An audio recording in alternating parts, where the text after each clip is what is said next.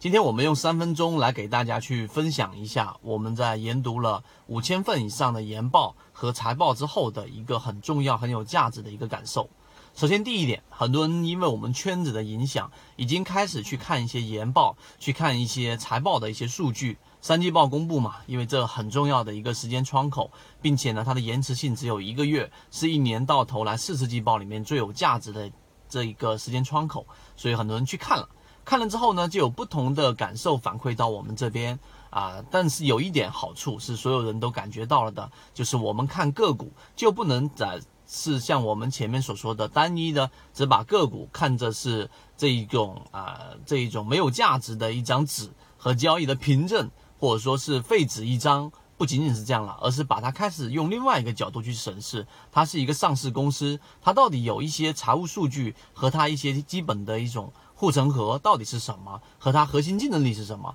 这一点是一个大的改变，因为最终你从一个完全的投机交易者，因为我们说普通散户里面这一种一二七法则，只有百分之七十的，呃百分之七十的人都是亏损，百分之二十的人平本，只有百分之十的人是赚钱的。这一种魔咒要逃出来，必须要转变成有投资思维，所以这是第一个我们认为很重要的转变。第二个，在你研读了很多研报之后啊，你应该会有一种感受，什么感受呢？就基本面分析，它所筛选出来的个股啊，其实它的这一种不一定，它的这个财报数据或者增长净净利润增长率 ROE 有多高，ROIA 有多高，那么这一个个股它就必须是暴涨，没有的。基本面它分析里面有一个规律。它就是，只要你通过基本面里面，它是属于在整个行业里面的龙头，它有很强的核心竞争力，包括我们前面在讲的恒生电子，它的利润率可以达到百分之九十多，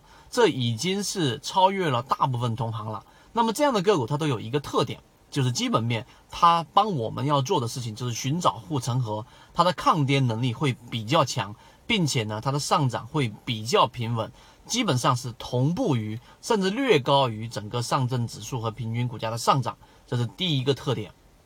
第二个，当你明白基本面分析和我们左脑护城河这个专栏教大家怎么去看一些财报和研报的这一个根本的原因之后，那么好，它在我们的操作顺序里面就应该放在最后，就是我们通过这一个散户数据，通过模式筛选之后，它是强势的个股。啊，然后呢，再去看它的整个去深挖它的这种基本面的护城河是否够宽。当这两点都符合我们的操作条件之后，它就成为了我们操作的标的。最后用缠论来进行买卖点，或者说第二类型强势的买卖点去进行介入，这个才是正确的一个顺序。所以五千份以上的研报，你研读完之后，其实你会有一种更豁达的视角，因为它是一个上市公司，因为它有它的核心竞争力啊，因为它有很宽的护城河。最后，到底我买不买它，取决于我的模式到底在技术分析里面，主力创新高，股价没创新高，是不是符合？